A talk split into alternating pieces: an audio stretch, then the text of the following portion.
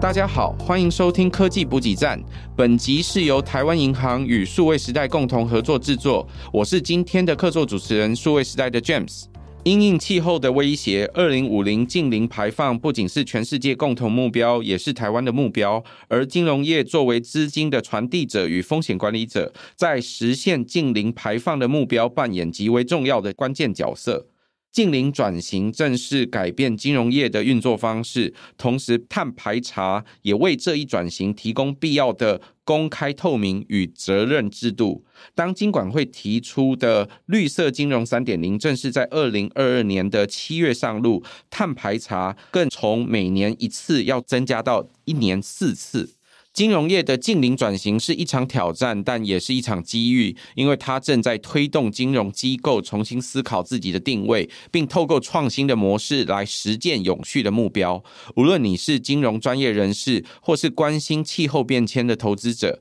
或是单纯对新未来世界趋势脉动感到好奇，这一集绝对值得你一听。本集节目很荣幸邀请到两位专家，一同探讨近邻相关的议题，与我们谈谈这对我们的社会或生活又会带来哪些影响。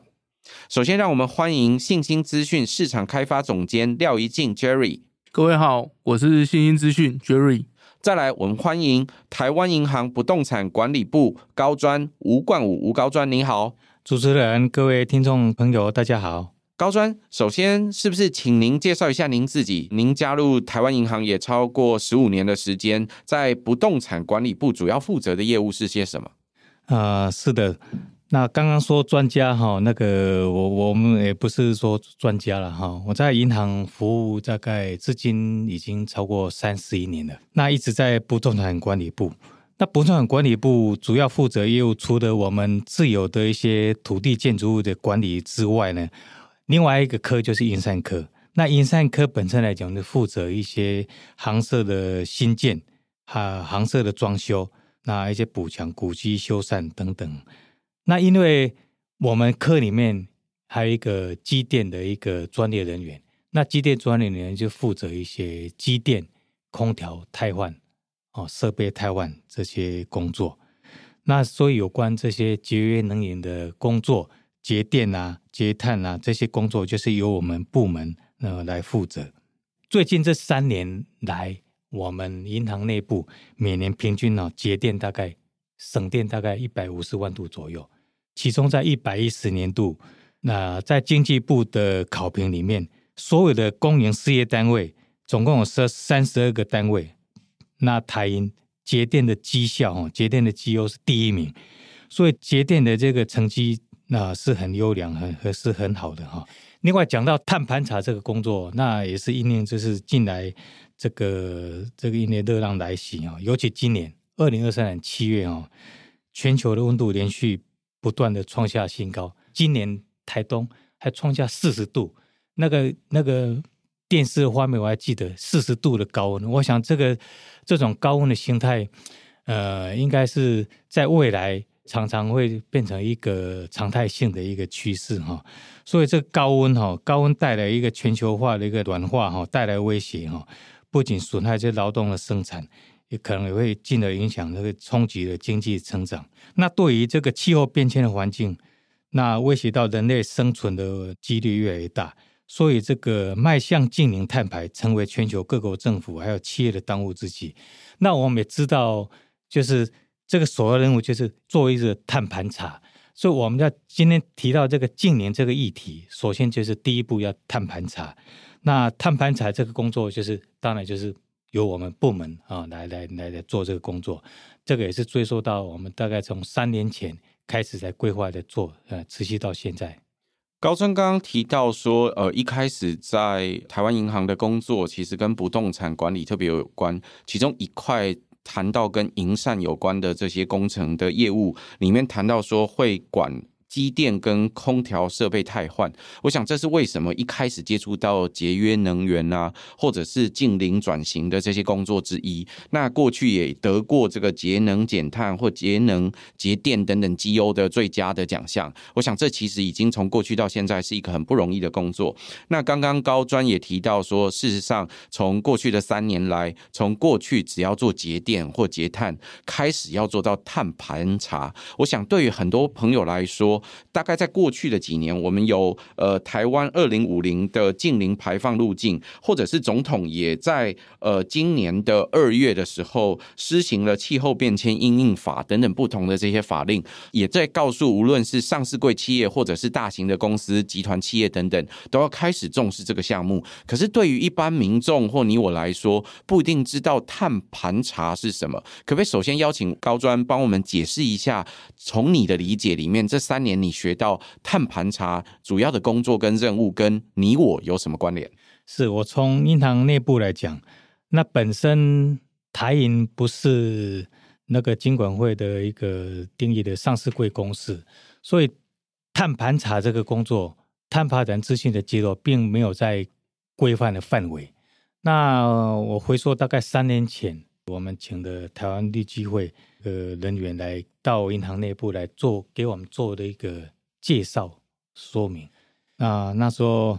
我记得简报里面有提到，有看到一个资讯，就是我们国内前二十大的银行，他们已经做了三个东西，基本的东西。第一个就是我们 ISO 一四零六四的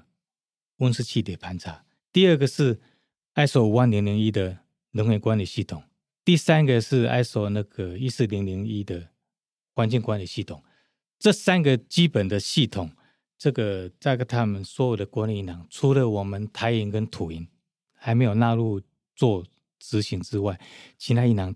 几乎都做了，哦，几乎都做。那当然，我们发现到讯息，我们又觉得说，从国际的浪潮、净零的浪潮之外，另外就是在今年二零二三年一月哈，那个也政府公布那个气候变迁阴影法，那这个法里面就明定。我国就应该在二零五零年达成温室气体净零排放。那在这个法里面呢，那有一个重点就是新增的碳费的机制和碳税的征收，它是由大而小哈。那个所谓的减量政策，那这样子从国际的趋势到我们那个政府的法令要求，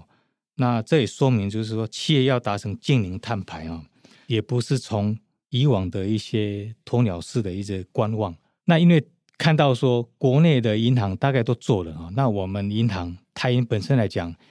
也不能置身事外。你看，尤其就是我们国营事业哦，你要起带头的示范。我们虽然起步慢，我们要急起直追，不仅急起追，还要迎头赶上。所以，我们从去年二零二二年就从总行规划，从总行开始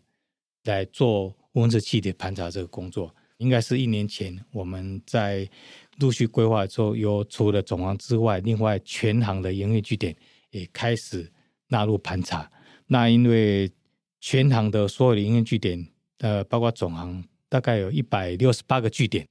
以这样的大的规模，要在那么短的时间里面来讲，要达成任务，呃，非常的不容易。那其实。在温室气体盘查的工作最花时间，就在资料收集这一块。还有我们成立内稽单位哈，去把这资料收集完整起来哈。今年初我们做完温室气体盘查的这样的一个查证哈，依照查证的报告里面来讲，可以得知哈，我们全行的营业据点排放总量大概是三点五万吨。那从盘查的数据里面来讲，这个输入的电力的占比。大概是六十八左右，好像最多，所以这样可以让我们了解说，我以后我们这个减碳的方向，还有努力的方向，大概就是就是要节电。那目前来讲，我们银行除了全数的营运据点都已经更新 LED 灯具之外，那未来当然也是持续汰换老旧空调设备、电梯啊、马达等等啊，还有落实我们一些各单位的节能。减碳一些自主的管理哈，那另外就是说有一个盘查的一个数据出来，我们进一步应该是说我们怎么样去减碳，怎么样进一步改善能源的使用效率。那其实我们同时哈也是在去年我们转换单位慢慢导入那个能源管理系统，及时可监测这样耗能的状态，那也可以作为我们陆续后面就是未来规划减碳的一个目标哈。大概以上，我们就是我们现在目前做的减碳。减碳就是温室气体盘查这个工作大概一个情形。政府真是宣誓说要做净零排放，到二零五零年的时候要能够达成这个所谓的净零排放。其实回过头来，从现在开始想，也不过是二十五年的时间。在二十五年的时间，我们要可以做到所谓的净零排放或净零碳排，其实是一个呃很艰难的工作。在要做这个工作之前呢，其实我们首先可能要做一些盘查，包含我们到底用了多少直接的温室气体排放，或者是我们用了多少是间接的排放。间接排放大家可能比较容易的一个想象就是我们用了多少。电力，这个电力产生的时候不是在我们家，其实在电厂。那电厂的这个生产的过程，可能都会有相关的碳排。那第三样是跟运输有关产生的这相关的这些其他排放。那这些其他排放的部分，可能如同刚刚吴高专特别提到的，其中一种呃解释，就是我们日常通勤的时候所需要花的这些温室气体。这些不同的这些盘查，其实都是为了了解我们现在到底使用了多少的碳排放。我们了解了这个碳排放之后，才能如同刚刚吴高专所提到的，进一步我们看到大概占比最高的部分是哪一些？透过降低那一些占比，来是不是能够达成呃，我们很快的去控制某些项目？那最后想要达成的目标可能有两项，第一个就是降低我们对温室气体的排放，第二件事情，事实上这也可以节省到企业的支出，所以我想对大家来说都是有很多的帮忙。延续到刚刚吴刚专提到的这些碳排查的工作，呃，Jerry，你目前任职在信心资讯，其实也是创办人之一哦。那呃，贵公司的工作其实很重要的一项就是碳管理相关的服务。你们有碳排查的系统啦，也协助做顾问辅导转型，或甚至也可以帮助做绿电建置或购买等等，协助企业可以达成节能减碳。可不可以请 Jerry 很简单跟我们分享一下，通常做温室气体排放的盘查范围有哪一些？为什么企业一定要开始做碳排查呢？好，那我想要先简单分享哈，呃，温室气体盘查就如同刚才吴高专所讲哈，我们呃一般的范围，简单把它分成包含范畴一直接温室气体排放，范畴二能源间接的排放，跟范畴三其他非直接温室气体的排放。那在范畴一里面，好像在银行里面会有几个的比较重大排放源，包含公务车。好，最直接，银行会有运钞车这样子的加油。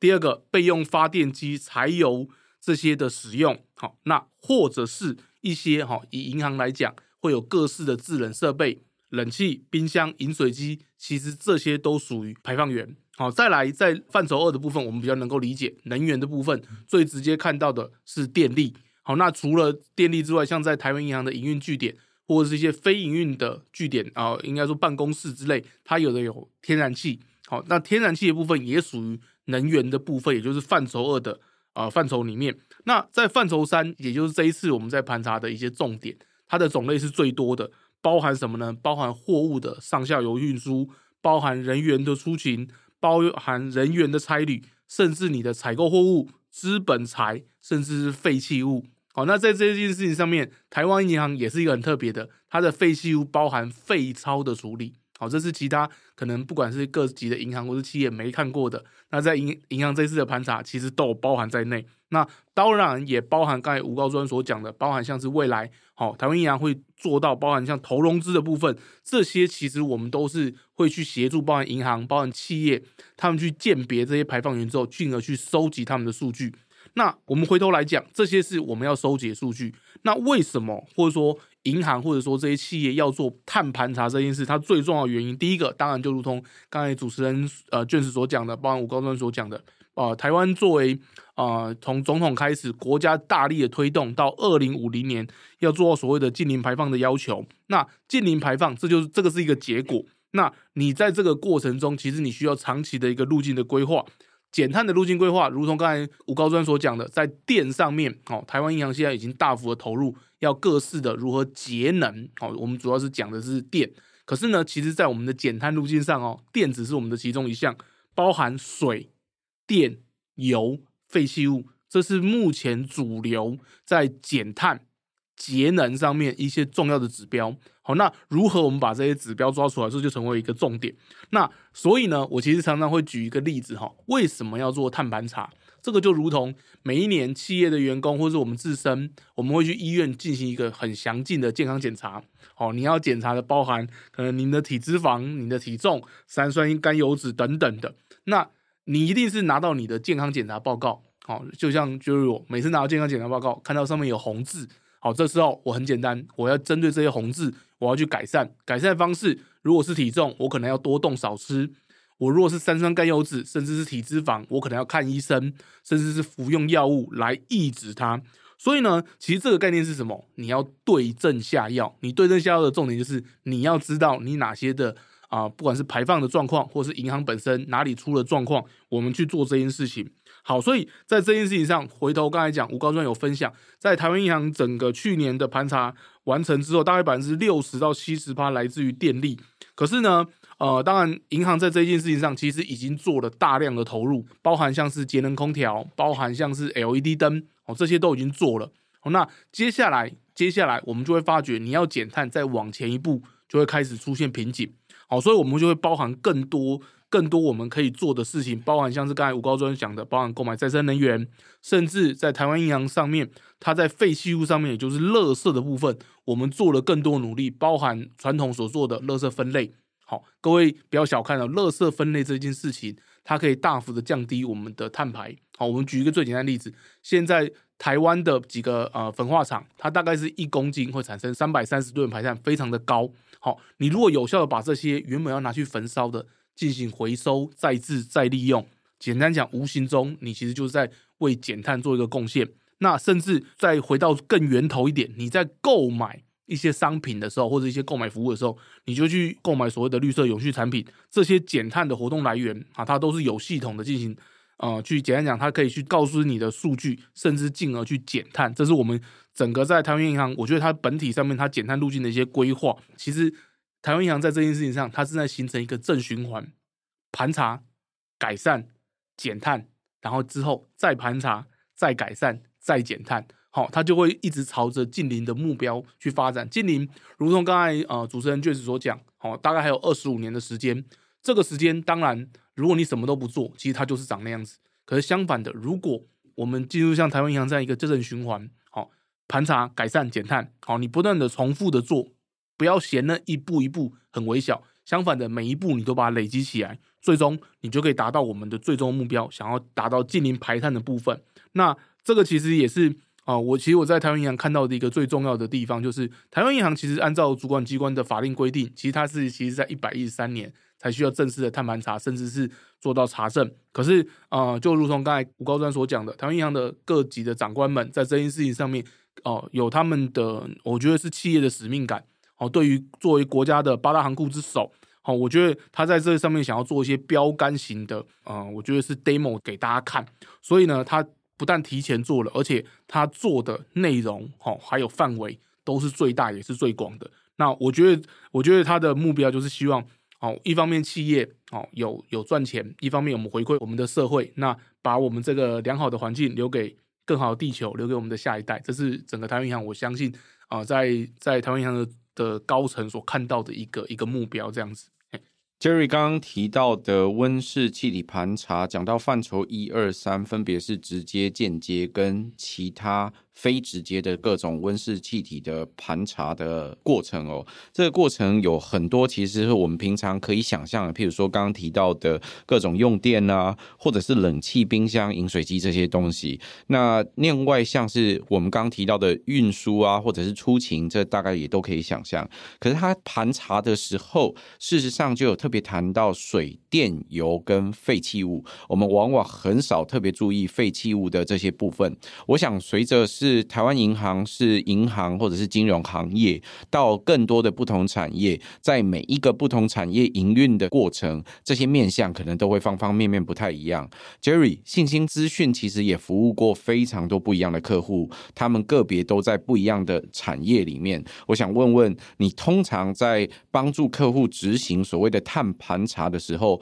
执行的步骤有一个固定的模式吗？他们需要注意些什么？那另外做碳揭露，它的好处又是些什么？OK，好，那呃，关于呃卷子问的这一题哦，我们可以先来聊聊，像以这一次台湾银行在做碳盘查，它主要依循的是 ISO 一四零六四二零一八版。好，那我们都会特别强调版本。好，那是因为目前在全球，好，包含台湾自己本身，我们其实有好几条好不同的法规，好，甚至是碳盘查指引，它其实要求的内容是略有不同的。好，那不管如何，万变不离其宗。好，先知道你自己的状况，进而去减碳。那所以整个辅导的流程，其实它可以归纳成几个大项，包含起始沟通会议、高阶主管的承诺、辅导银行内稽单位的成立、盘查工作分配跟教育训练、定性定量盘查、数据收集确认、编撰报告书，最后陪同取证等。那其实这每一个步骤，哈，用念的很快，可是其实它都有其他的特殊意义。你唯有借借由跟一般的企业人员、好承办人员去沟通，去理解说，哦，为什么我们要做碳盘查？为什么我们要执行永续的相关活动？你才有办法去凝聚这整个团体的一个共识，进而去凝聚这个共识之后，你们再推动，好，包含碳盘查，甚至是永续、永续的发展，甚至是节能减碳，啊，我觉得这才会事半功倍。那再来，就如同刚才包含高专所讲的，其实以台湾银行今年所执行的盘查里面，你看大概一百六十八个分行，超过三万笔的数据。各位要理解哦，数据一旦量达到某一个程度是非常可怕的。如何有效的让各单位协助收集资讯，就显得特别重要。各位一定都有理解哈。收集资讯这东西哦，收集还是第一关，收集到正确的资讯是第二关。我们同时推展了包含北中南全省的教育训练，让承办人员能够了解并且清楚知道我们在做什么，怎么收集，再来搭配信息资讯所开发自己的碳盘查平台。收集完数据之后，可以编撰报告书。最后呢，像以今年我们最后的一个阶段是什么？兵分三路。陪同查证单位，好，在台湾银行的一百六十个据点里面抽查了超过二十个据点，实地走访。而在协助台湾银行做这些数据之后，台湾银行根据金管会提出的一个永续发展的路径蓝图，它可以进行自我检视。我们目前有什么，或是缺少什么？面对的风险，你才会知道它是高或是低，好，进而去制定相关的对策跟预防。我想这些都是为什么要进行碳揭露的一些好处跟想法。Jerry 刚刚提到协助不同的客户去进行整个辅导的流程，其实包含几个项目哦。讲到高阶主管的承诺啊，内部要有稽核单位的成立啊，然后也要讨论到要怎么做这个盘查的工作的分配跟教育训练。当然，最重要的要做一个起始沟通会议，要让所有的人都理解我们现在为什么要做碳盘查，打算要怎么做，我们的工作要怎么分配等等。真的，如果这一个起始沟通会议完成了之，之后开始做定性或定量的盘查，紧接着会有各种数据的收集，最后要做确认这些数据，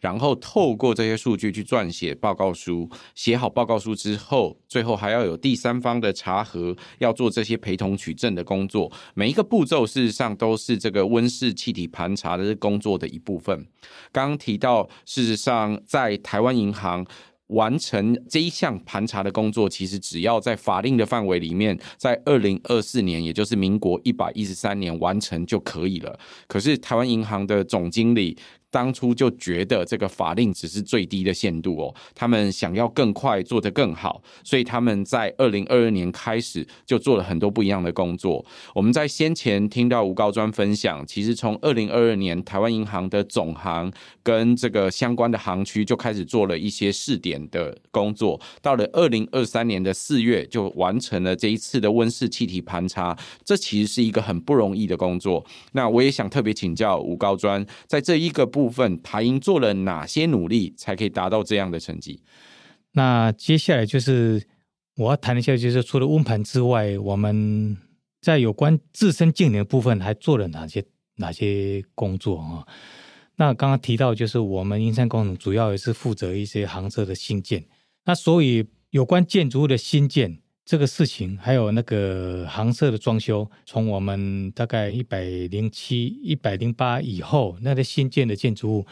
呃，都有取得绿建筑。那包括我们宜兰的分行、台南创新分行、北大陆、台东分行、行社等等哦。我们一开始设计的时候，就是朝绿建筑的设计，所以完工之后，当然就会取得绿建筑的一个标章的认证。另外，因应这个环境这个使用的特性啊，区域环境的现况，还有未来的一个需求，那我们旧建筑的部分可以申请建筑能效评估，也会配合申请所谓的建筑能效这样的一个。一个认定哈，哎，我们希望能够透过这样一个评估的系统哈，那计算建筑能源效率的工具哈，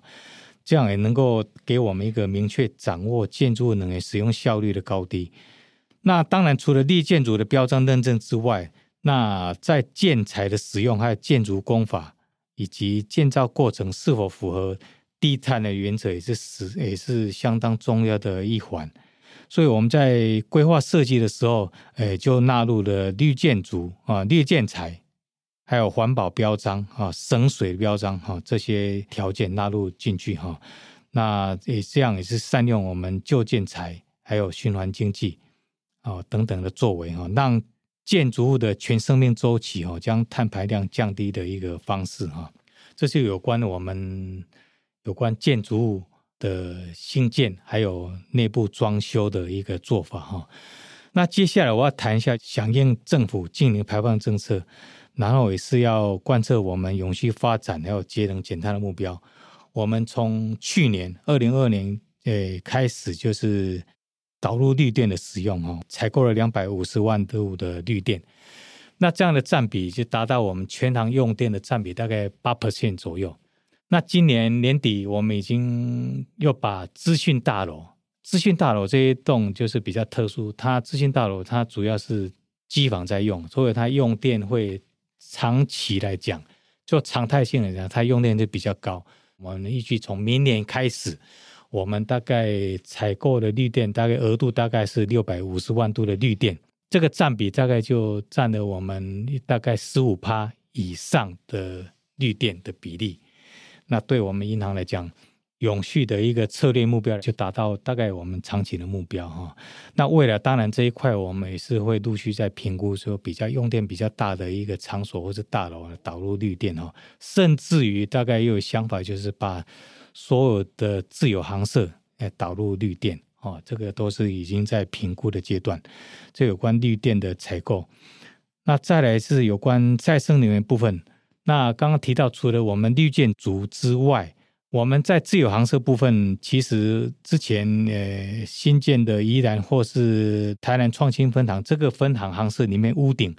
我们也有自己建置的那个太阳光电啊，太阳光电。那这两个据点合计的装置容量大概三十八千瓦。还有部分就是我们配合政府的政策哈，在这自有行社部分，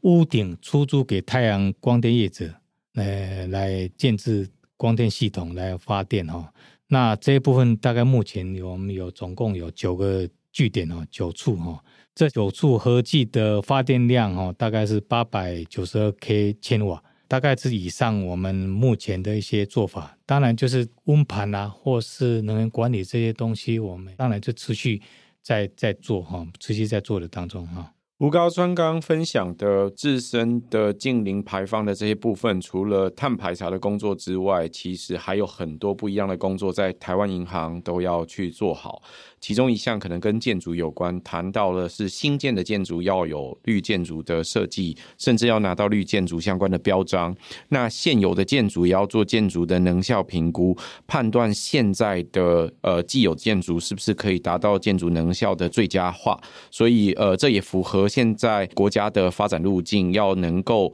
让能效最佳化。那另外一部分呢，则是跟再生能源有关，一部分是采购再生能源。大家现在常常听到的。采购的绿电，那就开始要在现有的绿电的采用，或者是大规模的使用某些呃电力的范围的时候，要能够采购绿电。所以刚刚特别提到了总行或者是武昌行区先采购了相关的绿电，紧接着也要让资讯大楼这个使用电量特别大的这个大楼能够使用绿电。那最后的一部分是现有的航社或者是现有的单位可不可以再生能源？也就是说，能不能能够譬如说建置呃太阳光电等等不同的方式，能够生产再生能源？所以在现有的既有的建筑物上面，可能也会有这些呃绿电生产的这一部分，后续能够再跟更多的不同的业者合作。Jerry，其实很多不同的企业在面对气候变迁或碳排查的时候，都会碰到很多不同的挑战。像台湾银行很特别，它自己是金融业，它自己有建筑也有资产，它要去想它的建筑跟资产要怎么创新跟活化。那也有很多不同的企业在不同行业里面都会面对到不同的问题，他们常常会碰到什么样的挑战，又如同去克服，是不是有一些呃案例可以帮我们分享？好，那其实包含就如同呃卷子这边所讲的哈，就是企业其实在面对永续的冲击、气候变迁，甚至是碳盘查，其实总结哦，我们经常用三个字来做总结，他们面对的问题其实来自于不知道，好，什么东西不知道，数据不知道，资讯不知道，我现在到底是一个什么样的情况，我也不知道。好，在这个情况底下，其实因为你的不知道，所以你才会有后面包含现在最近很多流行的什么碳焦虑啦，好。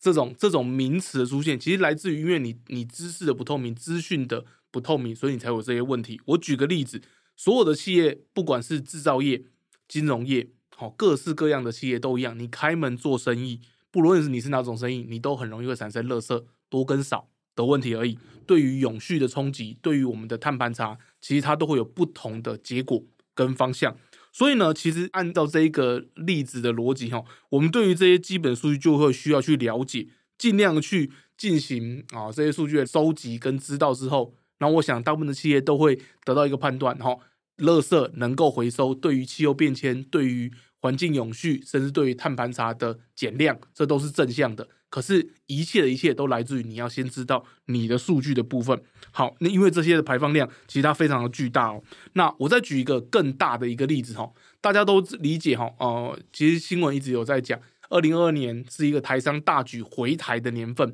很多的企业回到台湾。好，不管开设制造生产，或者是它的 headquarter 回来台湾，那在北部的一个聚落林口的，不管是华野工业园区或者是龟山工业园区，就是北部的一个主要的聚落。如果各位上下班刚好经过有经过林口交流道，你们会注意到，它每一天都在大塞车。好，所以在林口，包含华野科技园区、龟山工业园区，他们很多的企业使用大巴去接送人员上下班。好，各位理解这个意义吗？派大巴这个行为哦，本身很多人会视为这是企业给员工的一个福利，所以呢，他们企业首先会做的事情是什么？在我们的永续报告书 ESG 里面的 G Governance 的部分，我们去诉说这一件事，因为这是公司给我的福利，代表我们有对我们的员工有怎么样的一些福利措施。可是同时，其实派大巴这件事情，在我们 ESG 的 E Environment 的部分。环境的部分，其实它也是一个不小的贡献哦。为什么我这样说？最简单，各位想想，如果啊、有一天你在林口上班，好、哦，可能啊、您住的地方不是在林口，好、哦，你会怎么到林口去上班？开车、骑车、搭大众交通工具，其实这些都是比较高排碳的方法。那运用大巴这个方式，其实它是一个集中式的方法。我派一台车出去，派好几条路线，把所有的员工都接回来，无形中其实它在降低。企业的碳排，好，而且这个东西不只是我们实际的减碳的准则，在国际减碳的方法学，也就是所谓的 CDN 上面，在所谓的 CDN 上面，它是一个减碳的方法学。你如何运用所谓的四轮、二轮，甚至是更高效的减碳方式，好，去降低你的碳排？其实这都是我们想要达成的目标。好，那所以呢，按照这些的思维，企业用这种很小的行为，它就可以取得了减碳的方式。那这些方式，你觉得它是怎么样被发掘的呢？我可以跟各位报告，其实就是这些企业做了碳盘查，做了汽油变迁，做了永续发展，对它自身的一些审视之后，他发觉他其实可以从小的地方去进行相似的问题。好，所以总结以上哈，唯有当你把这些资料数据收集，并且进行分析可视化之后，你才有办法去进行针对这些的问题，好去进行分析甚至解决。我觉得这就是企业面对近零碳排这样的一个啊远程目标，我们中间所需要进行的一些行为，这样子。的确，如同刚刚 Jerry 分享的，所谓的不知道为什么很多的企业可能都有碳焦虑。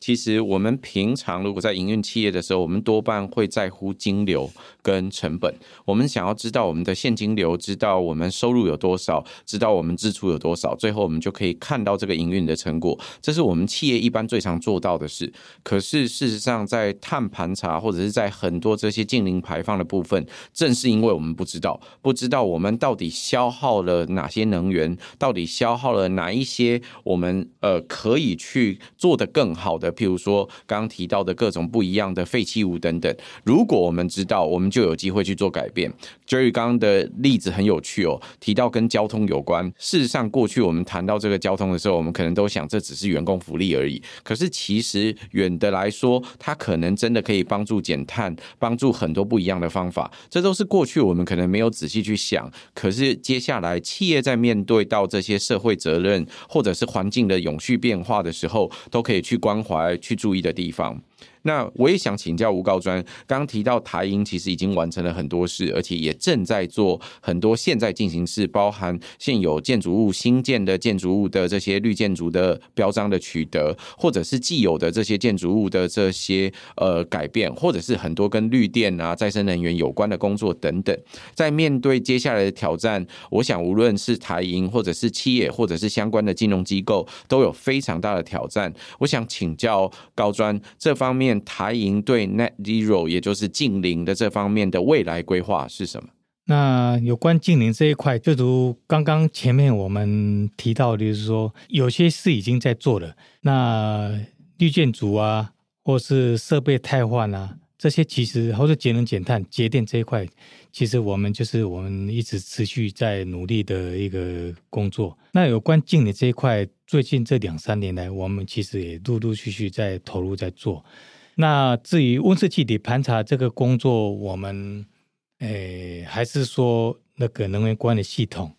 啊、呃，环境管理系统这另外一部门呃慢慢开始导入。那么面对未来的挑战呢，我自己觉得我们部门来讲，大概有三个地方要需要一个努力哈，应该说努力我们一个方向一个目标哈。第一个就是不管是温室气体盘查还是能源管理系统，我们希望能够。用程式化、用电子化去把这些数据来收集，那建立有效的，成都刚刚那个 Jerry 讲的，透过有效的工具哈，来帮我们执行哈，去处理这一块，这样对我们那个每年要做的例行的这个工作哈，能够不只是简化，还能够达到有有效率哈。那第二个就是，不管是银行，我觉得是各大企业。在做净零这一块，会面临到两个问题，一个是缺钱，一个是缺人力。就银行本身来讲，刚刚提到就是说，我们这一块是多出来一个工作项目，而且我自己觉得会越来越繁重。在我们单位里面来讲，这个工作的占比成分啊，越来越越大啊。人力的部分，我也自己觉得说还要增加一些人力啊，本身人力不足，还要透过呃人力来加强啊，来协助我们去完成这个工作。啊，这是必要的哈，这是有关专业能力的部分。那第三个就是有关定定减碳的目标。当我们完成温室气体盘查，把每年的碳的总排放量定出来之后，已经盘出来之后，知道了量，但是我们如何去定这个减碳的目标？这就是变成后面我们一个一个审慎的面对的一个工作哈，怎么去定？那呼应到现在政府。已经宣告了说，二零五零要净零。那每个部门哈，每个政府部门，不管是金管会还是国会定这些的目标，它还是有一个阶段性目标。二零三零要多少？二零四零要达到多少？那这一部分，我们银行也是要参考一些金融机构他们定的一些目标了，或者策略大概怎么样子。那也要考虑到我们银行哈内部的一个状况啊，那个内部的那个需求，还有一些执行哈，还有一些各各部门的一个状况哈，来定定我们的目标。我想这三点应该是我们未来一个努力的一个方向。从今天这一集的分享，大家听到，呃，政府希望二零五零年能够净零排放。要达成净零排放这件事情，无论从国发会提出的二零五零净零排放路径，或者是从不同的单位提出的各种规范，最终的目标都是希望能够真正做到净零。那个净零不是不可能，如同刚刚 Jerry 所分享的，要从不知道变成知道，第一件事情要如同台湾银行做的相关承诺一样，尽快开始做盘查跟查证，确定自己的数据到底是怎么样，再进一步透过过很多不同的方法，可以达成相关的目标。无论从能源的规划啦，从环境的管理啦，或者是从盘查取得更多的相关的认证等等，这都是能够帮助我们了解净零排放的相关议题。我想今天各位跟我一样，都在两位的分享学到了很多不同关于净零排放的方法与接下来的呃未来展望。很谢谢廖总监与吴高专两位的精彩分享，感谢大家的收听。科技补给站将不定期更新，如果你对永续议题、金融产业资讯有兴趣，欢迎听众订阅我们的节目并留下五星好评。希望大家会喜欢这集的内容，我们下集再会，拜拜，拜拜。